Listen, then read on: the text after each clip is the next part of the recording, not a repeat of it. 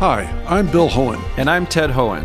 Over the past 50 years, our family has brought many world class dealerships to Carlsbad, including Mercedes Benz, Porsche, Audi, Honda, Acura, Jaguar, and Land Rover. That's right. This year we're celebrating 50 years in Carlsbad. So, on behalf of the entire Hoehn family, we want to thank San Diego. Throughout the years, we've taken tremendous pride in meeting and even exceeding our customers' automotive needs. We value the relationships with our clients and look forward to serving you for years to come. We invite you to visit one of the Hoehn Carlsbad dealerships or hoehnmotors.com.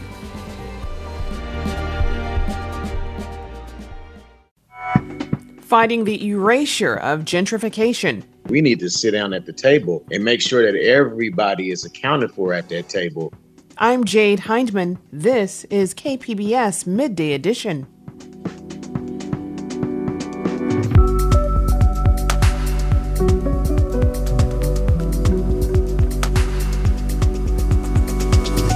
Today on Midday Edition, a special exploring the impact of gentrification people move, things shift, infrastructure changes, but what makes it devastating is the loss of culture. And that's really where I kind of center my conversations and my advocacy around gentrification is preserving and protecting. How urban development is pushing people out of their communities and the ideas on how neighborhoods can grow without displacement.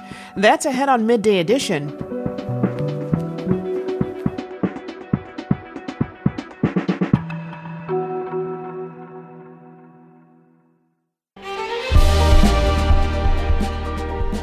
Hi, I'm Bill Hoehn. And I'm Ted Hoehn.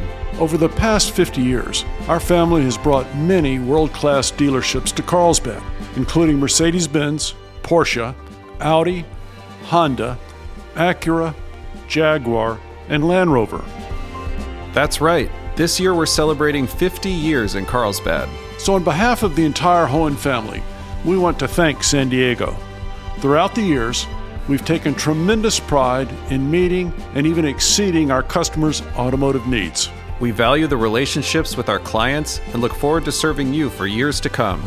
We invite you to visit one of the Hoehn Carlsbad dealerships or hoehnmotors.com.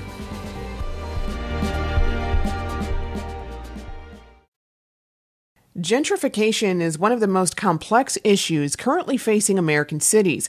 For some, it brings revitalization but for others, it means displacement. KPBS took on this controversy last night in a community forum called Fighting Erasure, a community conversation on gentrification and displacement in San Diego. KPBS race and equity reporter Christina Kim moderated a panel discussion about the consequences of gentrification and what steps need to be taken to make sure urban development is equitable. The panel included Isaac Martin, professor of urban studies and planning at UC San Diego. Julie is a policy advocate for the Environmental Health Coalition. And Tau Baraka, activist and owner of Imperial Barbershop in San Diego's Encanto neighborhood. Christina Kim starts the forum with a comment from Josephine Talamantes, an activist, historian, and one of the founders of Chicano Park, who lays out what's at stake when gentrification happens. There are those uh, in the spectrum that say no gentrification at all, and there are those that are saying let's let's improve the community, let's let's make it better, but yet let's let's make it safe and let's make it improved so that the residents can stay here and benefit from the improve the you know the improvements rather than improve and then the residents are kicked out. That you know that why what that's then we turn into another Gaslamp district.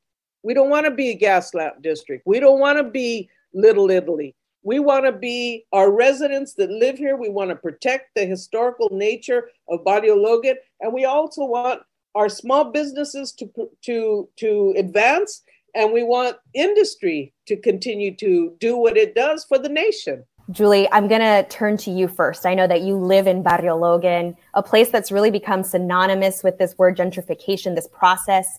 But I also want to make sure we're all on the same page because I think gentrification, we're all talking about it, but what are we really talking about? So, Julie, how do you define and talk about gentrification, especially in your neighborhood? first of all, I gotta say I love Josie. Es una poderosa and a mentor of mine. She's incredible. Um, and, and uh, but but gentrification to me and the way I see it is is really at the like at the heart of it. I wouldn't say the root. At the heart of it is loss of culture. You know, like people that you know, your neighbors leave, the places that you love to go, like to, to visit, are gone. And I think that's what makes it devastating, right? Because people move, right? Things shift. Uh, infrastructure changes, but what makes it devastating is the loss of culture. And that's really where I kind of center um, my conversations and my advocacy around gentrification is preserving and protecting. Right. So it's not necessarily about opposing change, but really about preservation. Tau, mm-hmm. I know you this is gentrification is a huge topic at your barbershop. We've talked about that that is what people are talking about. So you're seeing it right on Imperial Avenue and 65th. So how do you define gentrification and how are you seeing it play out in your daily life? I see gentrification as a double-edged sword. I think everybody wants change. We have to uh, evolve eventually, but we want to evolve with having our culture still intact. And unfortunately, sometimes with gentrification, the culture aspect of what has already been leaves the community, and uh, and then you have new people here that's going to uh, go take over the community, and that just it kind of kills off what we are trying to plan, what we would like to see happen with the change, with going through this evolution. So gentrification is a good and a bad thing. So um, I'm ready for this conversation tonight. Well, I got to ask Isaac as well. I mean, you teach gentrification, so that's a little different. You're really actively trying to define it. So, when you are teaching gentrification, how are you describing it, especially for maybe students who don't live in neighborhoods that are experiencing this process? Sure. Well, first, I want to say I teach about gentrification. I don't teach people how to do, do gentrification. Um, but but uh, just for, for, for, clarification, but um, gentrification uh, the word means that the gentry are coming to the neighborhood, and that's a, of course, a word from England that means uh, that you know that social class right below the nobility. So there's a couple ideas baked in there mm. in the word. One is the idea that new people are coming into the neighborhood. Another is that the idea that those people have more resources, more money in particular, but also you know more of other kinds of social class related status, uh, access to opportunity than people in the neighborhood have. Um, and the third is this idea that, that when these newcomers, the gentry, come into the neighborhood, they're bringing those resources with them and, and they're bringing new investment into the neighborhood. Part of, part of, I think, what I see as the double edged sword that Tau described is this idea that gentrification can come in and uh, it happens in places often that are really starved of investment, sometimes that were quite deliberately starved of investment, and that really need a, a, new infusion of resources. But it also can have the effect that Julie described, where when newcomers come in, that prices out people who've lived there for a long time and then can displace community institutions can uh, change the whole feeling of a place in a way that makes it so that you know when you go home it, it's not home anymore. Mm. and these are processes we're seeing statewide but as we mentioned san diego according to a 2020 study is the 14th most intensely gentrifying metro in the country. So what does that really mean isaac? And and how did we get here? How does San Diego, the metro area, the neighborhoods we're talking about, get to be so ripe for this process of gentrification? There are, of course, a lot of things going on. I think that the the big process here is much bigger than any individual neighborhood and much bigger than any individual city. Uh, gentrification is happening um, all across the U.S. Um, I wouldn't swear to that ranking that we're 14th. I don't know if we're higher. I don't know if we're lower. Um, but but uh, but it's it's a familiar conversation that's happening um, all over, and it's happening in part because in in major metros, especially in California, um, uh, rent is going up uh, because uh, more people want to move here and uh, faster than housing is being built to house them. Part of what that means then is is middle and upper income people coming into San Diego or moving from other parts of San Diego end up uh, moving into neighborhoods where they're they're pricing out potentially people who've lived there for a long time. Um, so uh, so it has an incredible amount to do just with the, the basic dynamics of the, the housing market. But Isaac, don't you think that it also has to do with, um, you know, redlining, right? These old like historic racist land use policies that set us up to be here. And I, I see this big link to like white flight and now like this reurbanization of white folks trying to trying to get back in, right? Because for whatever reasons, right? Um, but they're they're coming back into the urban core that's that's been neglected. So do you do you think that's a component? Do you see that phenomena have like as part of it? I, I, absolutely. So so redlining, right? We're talking about this process where where um, first uh, realtors and then the federal government drew literally drew red lines around certain neighborhoods, including Barrio Logan back in the day in the 1930s, mm-hmm. um, and said, you know, this place not a great place for investment, so we're not going to underwrite loans here, um, and did this for explicitly racist reasons, among other reasons that process is part of why Barrio Logan, among other neighborhoods, was so starved for resources for so long. And the cruel irony, right, is that um, the fact that that redlining is no longer happening, that Barrio Logan is no longer seen as off limits for investment, means that when the investment comes in, it's coming in in the hands of now uh, often. Um, white people who, in whose favor, there used to be discrimination in the past in, in their favor, right? So it's, it's a really cruel irony. Julie, I want to jump in there because, you know, as we just said, Barrio Logan was formerly redlined, only then to have freeways tear it through and really kind of be the symbol of environmental racism across the, you know, across the state, across the country.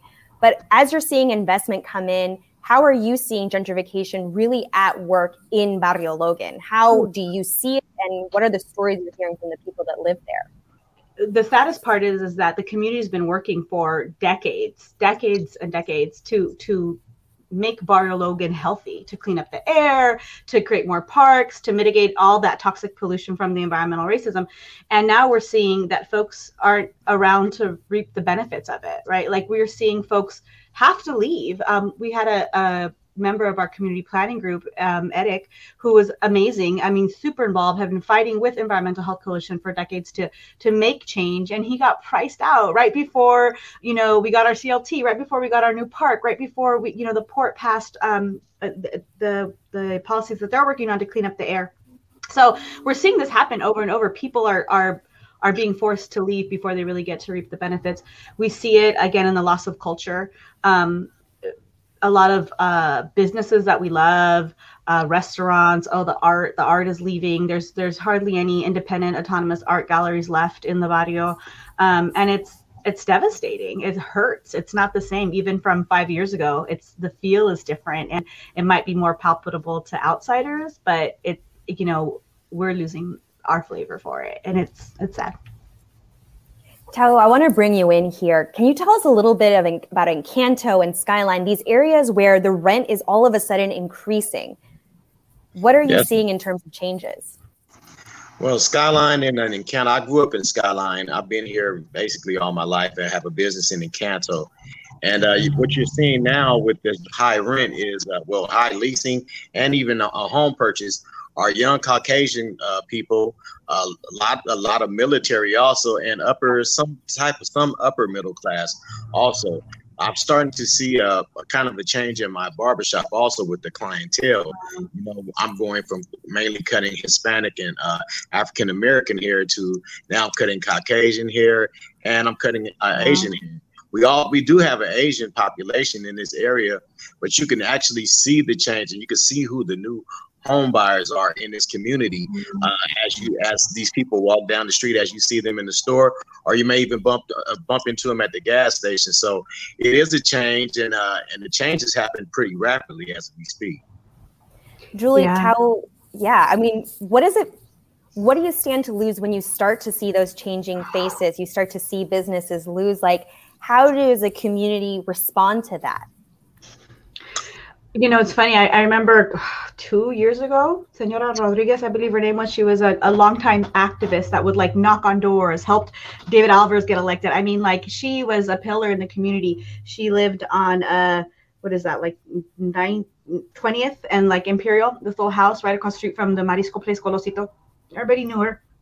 And uh something about her house somebody bought our house and she had lived there 30 40 years and the community gathered. We had meetings in the back of golosito. What can we do? How can we raise money? Community leaders showed up. We were you know reaching out to the to the seller to the you know the new buyer. Can can we try to get money together for her to to buy her property? And it didn't happen right? It did there's there's no policies in place to protect people uh like senora rodriguez. And so she she lost her she lost her place to live and she moved out to like you know I think it was Lemon Grove or something. Um, mm-hmm. So you know, we're, these are the types of things that that we're seeing, and it and it hurts. So we're not only losing, you know, we're losing co- community members, but we're losing pillars. We're losing, poli- you know, political power. She was a powerhouse, right? We're losing, um, you know, artists. Um, it's it's we're losing the future generation of of folks who are going to care for and tend for Chicano Park.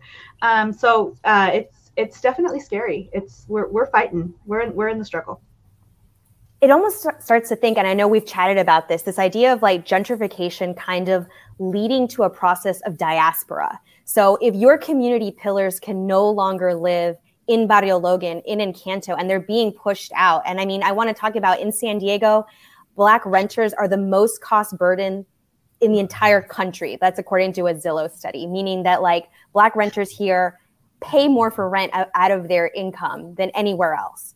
So when we're mm. thinking about communities being pushed out, you know, to Spring Valley, to La Mesa, to Lemon Grove, how do you think about that as people who are working within the community to keep a core? Do you think of gentrification almost as like your center spreading, or is it a, a complete loss?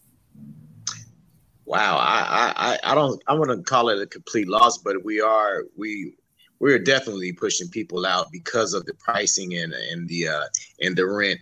It's it's unfortunate that these things happen as we evolve, especially through the gentrification process uh, even with the businesses in themselves here, you know, when you see that that gentrification process happen in these communities, you wish all of the investors and the people that are coming in to start this change would actually sit down with community and have something going forward together to where we can save a lot of these businesses. We can make sure that a lot of people aren't priced out. We can make sure that we're going to have affordable housing within this community to where people, if they have to move, they can still be part of this community and this culture that we have. So, you know, I, I it, is it is very rough right now for people. I see a lot of my customers now they're moving to El Cajon City. They're moving to Spring Valley. They're driving from those places still to come here because this was a base on which they used to live, but now they are also priced out of their own community, which they grew up in. Yeah, I think it, I see that too, uh, Tau. I see that you know folks are forced to leave and they come back. They find ways to make their way back, and you bump into them at a restaurant or you know at a local bar, or, you know Border X, or or you know at the parque. Um, so you know people try to retain that connection but um, it's not as strong. And I think we do, you know, we yes, we we spread out, but we do lose a lot because, you know, especially you know in Barrio Logan, it's it's one of the only places where we have our history and our our power and our politics just in front of our face all the time right? It's a it's a it's a school. The parque is a school for our youth because we don't get that knowledge in our educational system in our public school system. We're not taught um, you know the our our struggle as a raza as a people. And in barrio logan you get that. So when you start pulling us away from our core we lose our culture we lose our history we lose our roots.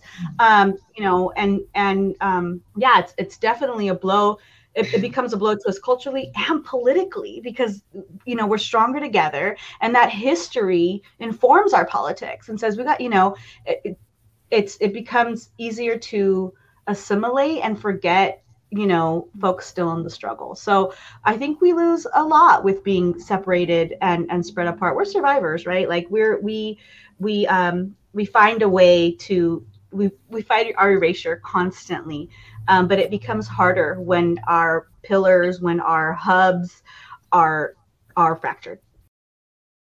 Coming up, the KPBS Community Forum on Gentrification continues. Hi, I'm Bill Hoehn. And I'm Ted Hoehn.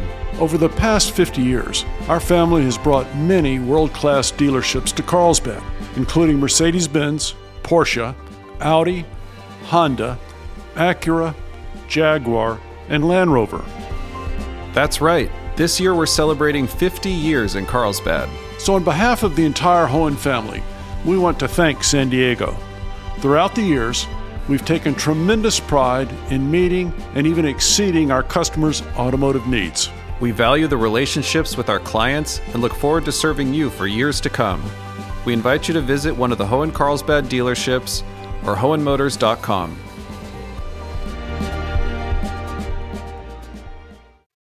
You're listening to KPBS Midday Edition. I'm Jade Hindman. Our discussion about gentrification and urban development continues in the KPBS Community Forum Fighting Erasure. KPBS reporter Christina Kim is joined in this discussion by Julie Corrales, a policy advocate for the Environmental Health Coalition, Tau Baraka, an activist and the owner of Imperial Barbershop in San Diego's Encanto neighborhood, along with UC San Diego professor Isaac Martin. In this part of the discussion, Martin contextualizes the recent history of gentrification in America and why the issue has become as complicated as it is today. So this is, I mean, this is in a way all of American urban history is, is people uh, move around to where they can afford the rent. And I, I want to note also in that in that comment, it's a story of a person who's worried that they're um, changing the character of a neighborhood by gentrifying it, but they're also telling a story about how they their neighborhood was gentrified. Uh, mm-hmm. Uh, and so it's it's easy to think of um, gentrification in Barrio Logan because it's such a such a rich community history and such a specific place to think about it as as um, the ways in which it's you know affecting the the cultural preservation of the Chicano community there and and community institutions and all that. Um, but it's also the case that gentrification is, happens to white working class communities. It happens to uh, uh, happen has happened historically much less often to black working class communities, only because investment has so rarely ever flowed there. Um, uh, uh so, so um, the, what this uh, listener is describing, right, is like a chain of gentrification, where where someone who's priced out of one neighborhood then moves somewhere else because it's what they can afford. And I think that that is an enormous part of the story.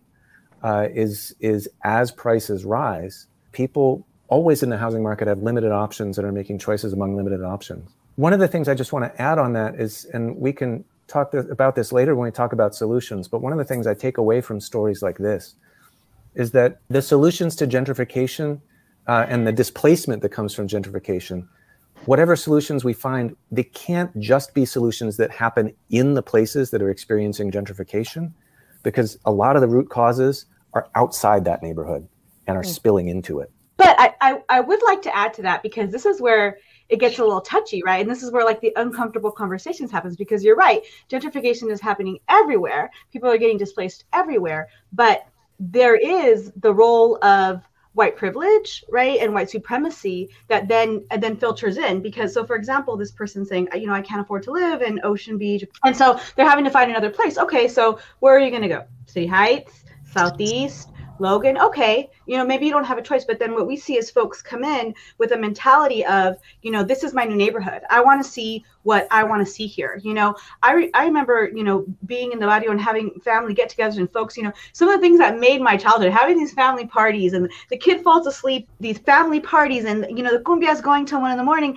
And the community that I live in or that you know we're used to understands that. And then you see you see you know different gentry coming in and then you start the cops start showing up, right? And then you start, you know, we're walking, we're at the park and the cops start showing up because the youth is at the park, right? Or we see um, getting complaints because we got, you know, new landlords and yeah, they let you stay, right? They, if you're lucky and they don't kick you out to renovate, then they, you start getting complaints from their new neighbors that, you know, don't like your kids outside in a diaper, you know, or whatever it is. These things. So that's where where the white supremacy and the white privilege comes in. And so and it's it's difficult to talk about and i know it's uncomfortable but i think it has to be said if if you have no option but to move to the hood to move to the barrio you know approach it with this i'm i'm the outsider here right? Like assimilate to that community and contribute you know don't go to the to the new eatery where you feel comfortable at. Frequent the restaurants that have been there for 20 years so they can stay open right? So so so I, all that to say that yes, white people are being displaced too. But when you make the conscious choice to move into a black or brown neighborhood, you have to take into account that you could disrupt it in a in a very serious way, and and to make a conscious effort not to. Isaac actually. Yeah.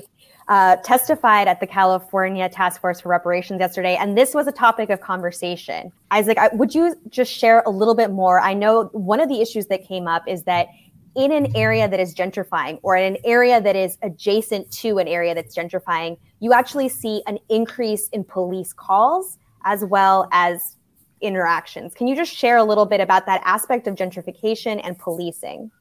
Sure. So the, this phenomenon that Julie has described, where you know new neighbors come in and then they're they they're so unfamiliar with and so disrespectful of um, the kind of traditions and, and ways of the neighborhood um, that they might call the cops on people for things that everybody who has been living there for a long time knows are just it's not a nuisance it's part of the culture of the place um, that uh, that story uh, is is you know not unique to Barrio Logan. It's it's heard in many other communities of color that are that are undergoing this this um, experience.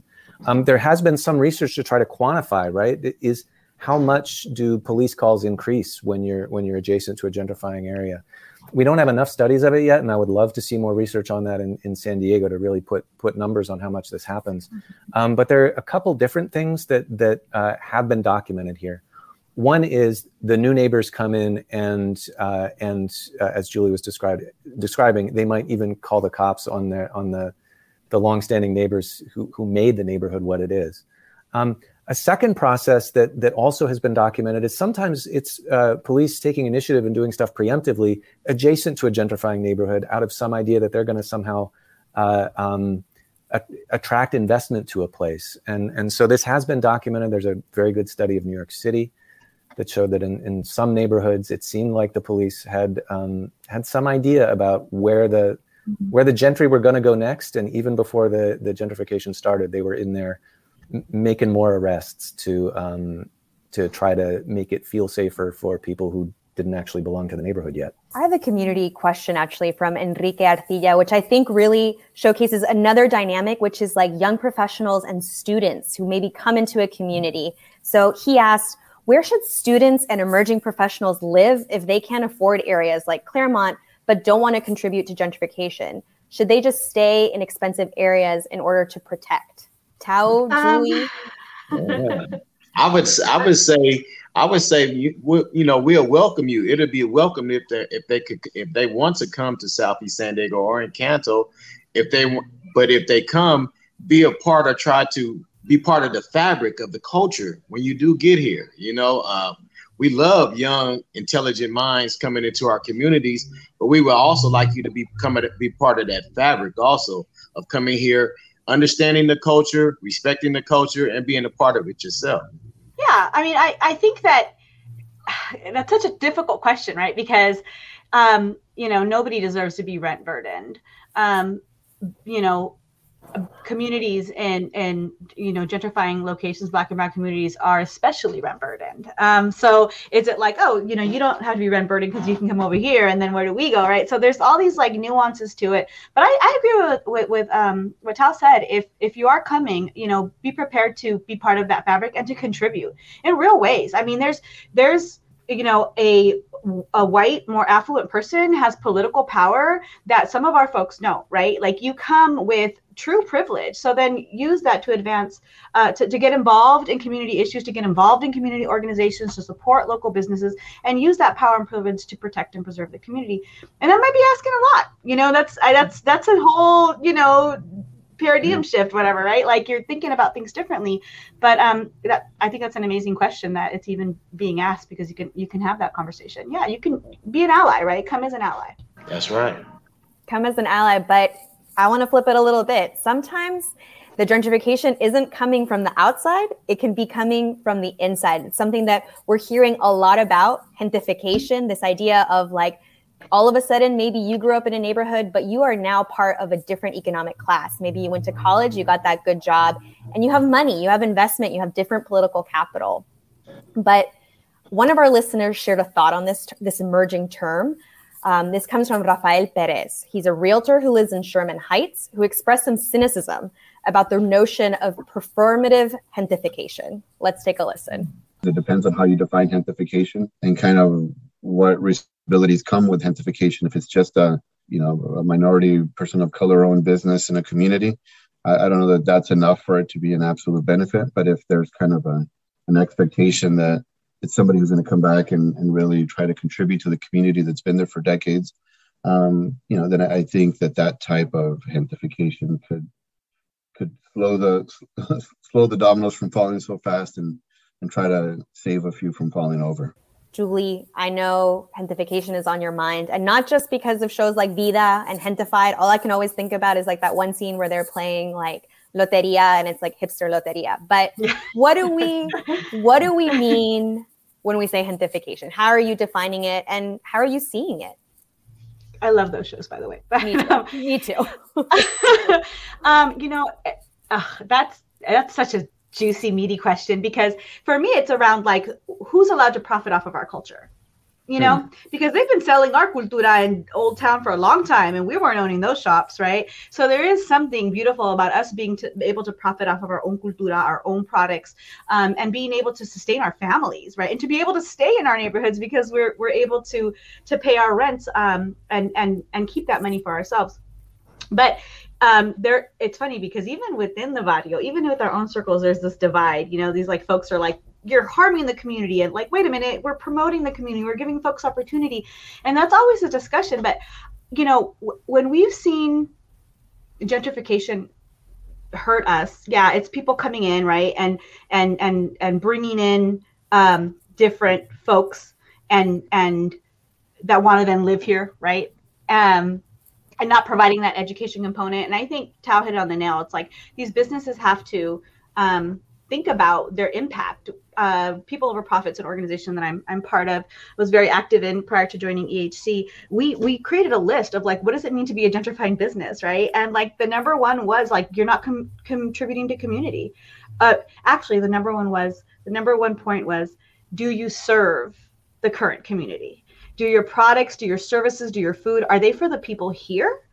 or is no one here going to shop there? So number one, okay, if you're taking care of us and we want your product in the community, then okay, let's let other folks come into and enjoy it.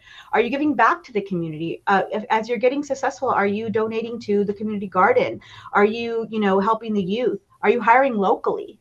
Right. So there's things that these businesses can do to um, to help the community and to really like it, it impede gentrification. Right. Um, but I, I would like to add this because we've seen this happen in the barrio. There's amazing Chicanos that do great things for the neighborhood. They bring artists. They've brought they've brought a, a whole a whole space, a whole um, renaissance to the neighborhood, and they give other people opportunities and jobs and you know artist platforms and then they're so successful that the landlords say, okay, well, I can rent this out for four times the rent now, so it's it's your time to leave. So I think you know we, we focus on the hentificator, I guess that's a word, right? The person that's that the business owner, but it's not them. At the end of the day, it's the landlord. It's the landlord who chooses to raise the rent. It's the landlord who choose chooses to harvest all that they didn't sow. So I think we have to reframe that conversation when we're talking about hentification because it's not the business owners who who are doing something wrong. It's the landlords. Tau, do you want to weigh in here? I know you've said gentrification is a double edged sword, and I think Julie's really highlighted the way that this idea of even investing in your community can be a double edged sword if the the realtor developers and the landlords are then going to sow the profit of the work you're doing. How do you then strike that balance? I agree 100% with Julie. She was right on point. Um, I, am seeing that right now in Southeast San Diego. We're actually seeing a, a price hike in these landlords going up on a lot of these businesses, and a lot of businesses aren't able to survive, especially after this COVID thing. It's unfortunate that we have to go through this route. Uh, uh, I believe land, a lot of these landlords are preparing for the gentrification process without pricing these people are preparing their property now to be sold by other to other investors or whatever. I'm, I'm, I'm just seeing a whole bunch of disarray in my community to where I'm still myself trying to figure out where I may lie within the within the premise of this whole entire scheme too. So um, uh, it's unfortunate that we're seeing this, but it's it's a it's a reality that we all must face.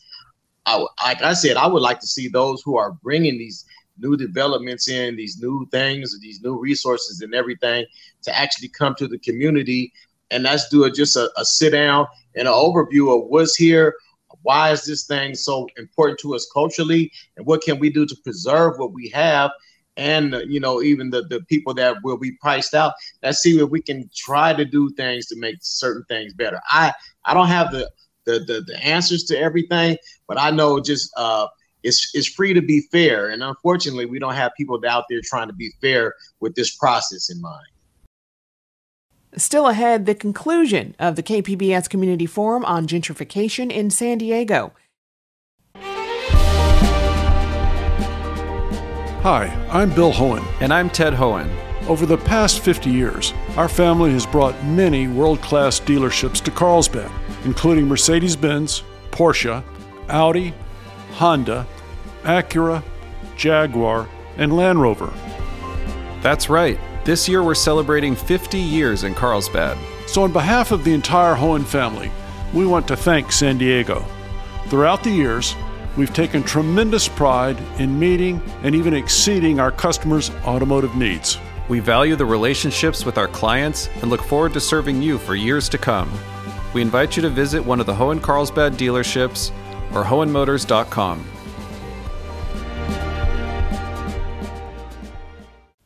You're listening to KPBS Midday Edition. I'm Jade Hindman. In the final part of the KPBS Community Forum on gentrification, host Christina Kim asks her panelists Isaac Martin, Julie Corrales, and Tau Baraka to identify solutions for communities at grips with gentrification. We start with Tau. I think pretty much the only solution for that is, like I said, we have to go head to head with the people that are bringing these investments in to, to possibly grow this area, we need to sit down at the table and make sure that everybody is accounted for at that table uh, it, through conversation, through by any means, actually. And um, uh, like I said, unfortunately, past history shows that those types of things never happen through the gentrification process, which all also always push people out. So where do we stand? Do we have a place within the society to where we can stand a little stronger than we've had in the past, looking at current past history uh, of the of the displacement, especially of our elders right now. Mm-hmm. So I, I'm, you know, I, I, I don't know if there's a true solution for this at all, except for discussing because money is power. Power is money, unfortunately, in this society. And when the and when people come in with that type of money, resources, and power, uh, a lot of them don't want to hear from what they they may consider us as peasants. They don't want to hear from the past culture or the people that has preserved the culture over here. They're just trying to see change, and the bottom line is the dollar bill. So I don't I don't know where to go with. With that. Isaac, can you weigh in here a little bit in terms of not of not of solutions, but just of does gentrification always lead to displacement? Are those two things so interwoven, or are there ways that and examples that other cities have somehow combated that, allowed for investment that doesn't allow for displacement or cultural loss? Gentrification certainly doesn't need to uh, cause uh, displacement directly. And I think that it's useful here to think about a couple different um, ways that displacement happens. So, one, we've been talking about eviction. Um, and California has moved in the direction of better protections for renters. Um, so, uh, the, the state just cause eviction law step in the right direction. More protections for, for, for renters will kind of help mitigate the risk of people actually getting kicked out to make way for, for um, you know people who can afford more. But there's another more subtle process that happens which is people people move for all kinds of reasons at, in in their lives right? And part of what gentrification can do is make it when you move make it so that you can't find another foothold in the same neighborhood. So you're not moving because the gentry moved in. You're moving because your family's growing or you're going to school or you lost your job and you can't afford the rent in your current place. Um, but uh, but when you move the next place you find isn't going to be as close to home as it would have been um, because the places close to home uh, are no longer affordable to you. Um, that's harder to fight. And the, the key things there, I, I want to highlight a couple things that um, I think are important. One is so much of this is about uh, people's incomes and just um, raising the floor in incomes and making it so that people can afford to can afford uh, better, more options in the housing market um, is absolutely, absolutely critical. Um, a big part of displacement happens when people lose a job, for example. A second thing is, uh, I just, it seems to me that a part of the solution, and this is this is going to sound perhaps strange or counterintuitive, um, but we have to build more housing for the gentry in already gentrified places, um, and and uh, and uh, part of what happens is people spill out of those places because they can't afford them anymore, but they can afford much more than the people in the neighborhoods they're moving into. Um, and I think if we want to prevent that kind of uh, serial, that ripple effect displacement, part of the solution to gentrification in Barrio Logan is going to have to happen outside of Barrio Logan. Part of the solution to gentrification in the southeast is going to have to happen outside Encanto. It's going to have to happen in, in places far away where, where in higher income places, to keep higher income people there uh, uh, so that they don't come flooding into to places where they'll displace others. I'm going I'm to jump to Julie, but I, there is one question I want to put out there is like, how do you achieve that without then embedding segregation and not having mixed income communities? I uh, think that the key thing here is not to keep people out of neighborhoods or force people to live in neighborhoods they don't want to be in. It's true that gentrification sometimes can have the effect of integrating a neighborhood that's gentrifying and, and then it segregates again as the, the lower income people of color get forced out. So I think a, you know, a solution for stability would give everyone more options rather than this kind of ripple effect that we have. So Julie's been instrumental in actually driving forth the Barrio Logan Community Plan, which passed City Council just yesterday and is the first community plan in San Diego to actually have measures that are anti-displacement to address the gentrification. So Julie, you're in it. You are working this. So what are some policies or solutions that you're seeing that are really focused on anti-displacement from within Barrio Logan, from within the area that is gentrifying? Oh, thanks so much, Christina, for bringing that up because, uh, you know, I feel you, Tau. Like people say that all the time and it's heartbreaking. It's hopeless. There's nothing we can do. And there is, you know, people don't like to hear this, but but gentrification is policy created. It's policy that redlined. It's policy that divested. You know,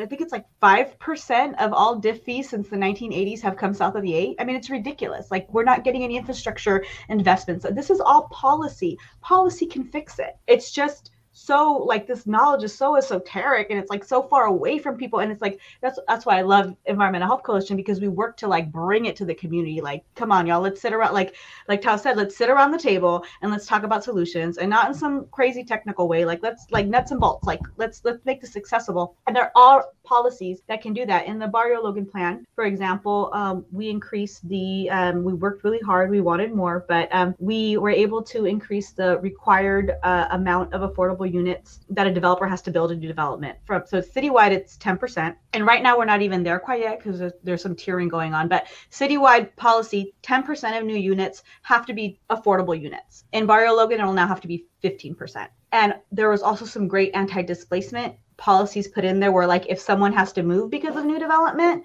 they get some very robust financial um, help to find a place and landlords uh, and developers are required to help them find it. You can't say, here's the money and get out. You have to help them find homes. You cannot begin construction until they're relocated. It also gives right of first refusal to the people that were displaced to move back to the affordable units, and it reserves 75% of all affordable units for folks that live in the community. So these are the kind of like innovative type of things that'll help folks stay. But I totally, I, I 100% agree with what Isaac is saying. We have to have, you know, that that those different levels of affordability, even in barrio, because those young professionals that are coming back, right? Those Chicanos that want to be in barrio, but you know they have a, a great degree and they're they, you know they have a great job, but they want to be among where are they going to live? Are they going to take you know the single moms you know naturally occurring mm. affordable housing?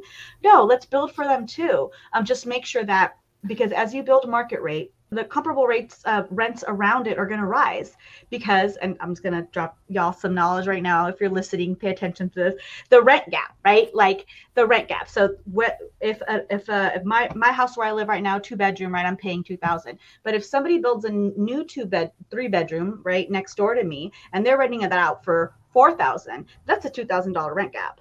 And so developers are going to be like, oh, I can get like, look at that. That's like, that's all, you know, I can come up. That's so the higher the rent gap, the more, um, the more enticing it is for folks to come in and take over the naturally occurring affordable housing, you know, the little the little houses where I live at, right, where we live at, and make them make them new because they can they can you know close that gap. Rent control has been proven effective, and people go rent control doesn't solve the housing crisis. It's not meant to, right? We're passing all these laws to encourage building, which is great, right? We need that, but rent control is not meant to stop the housing crisis. It's meant to stop displacement.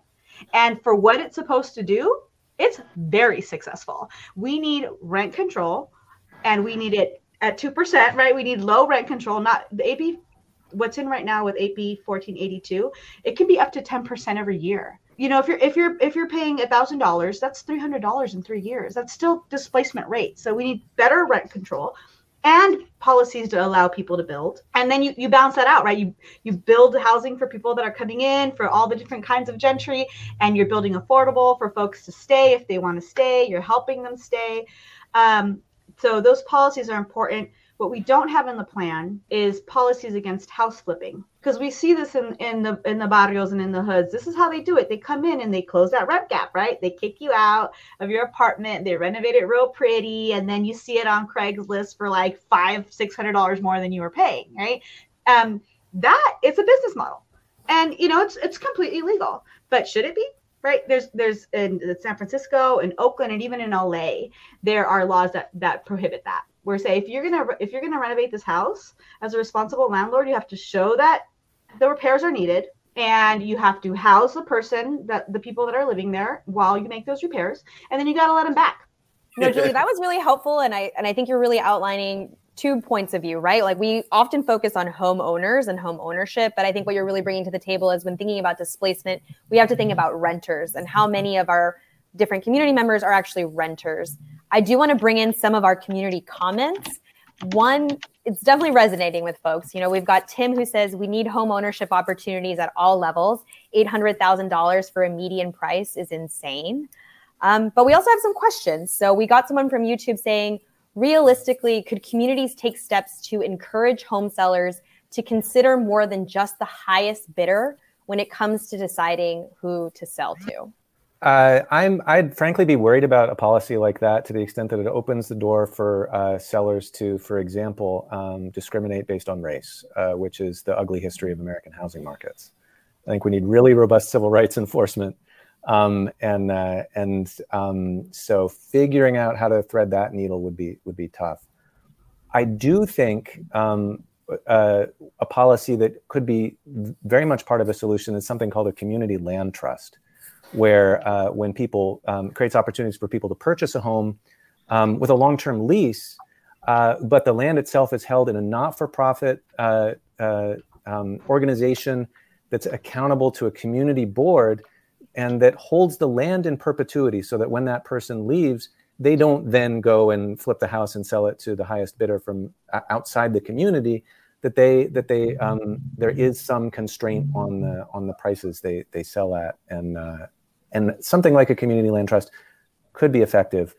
I'd, I'd be interested in, in, in seeing more of that. Uh, it's a challenging thing to do, but um, but there's a lot of sort of models of it. So I want to also bring in another question that harkens back to something we were speaking to earlier. Darlene Newcomb says, "How do we?" So she's really asking something based on maybe moving into a gentrifying area from a place where she's not part of that community. And she says, How do we foster and encourage being part of the fabric of a culture of a neighborhood?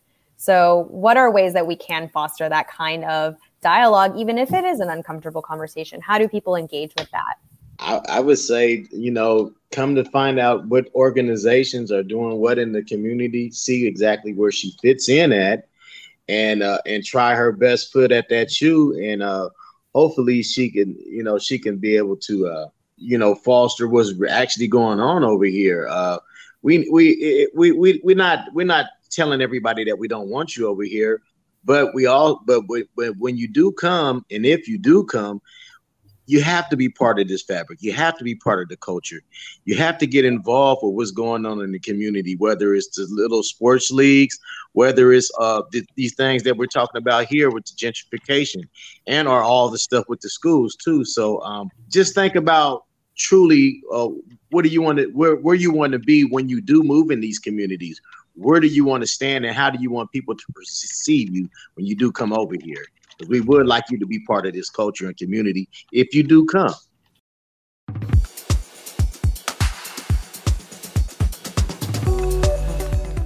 Thanks for joining this special midday edition broadcast of the KPBS Community Forum Fighting Erasure, a community conversation on gentrification and displacement in San Diego. The discussion was moderated by KPBS race and equity reporter Christina Kim. Panelists include Isaac Martin, a professor of urban studies and planning at UC San Diego, Julie Corrales, a policy advocate for the Environmental Health Coalition, and Tau Baraka, an activist and the owner of Imperial Barbershop in San Diego's Encanto neighborhood. The show was produced by Harrison Patino. For additional resources, visit kpbs.org.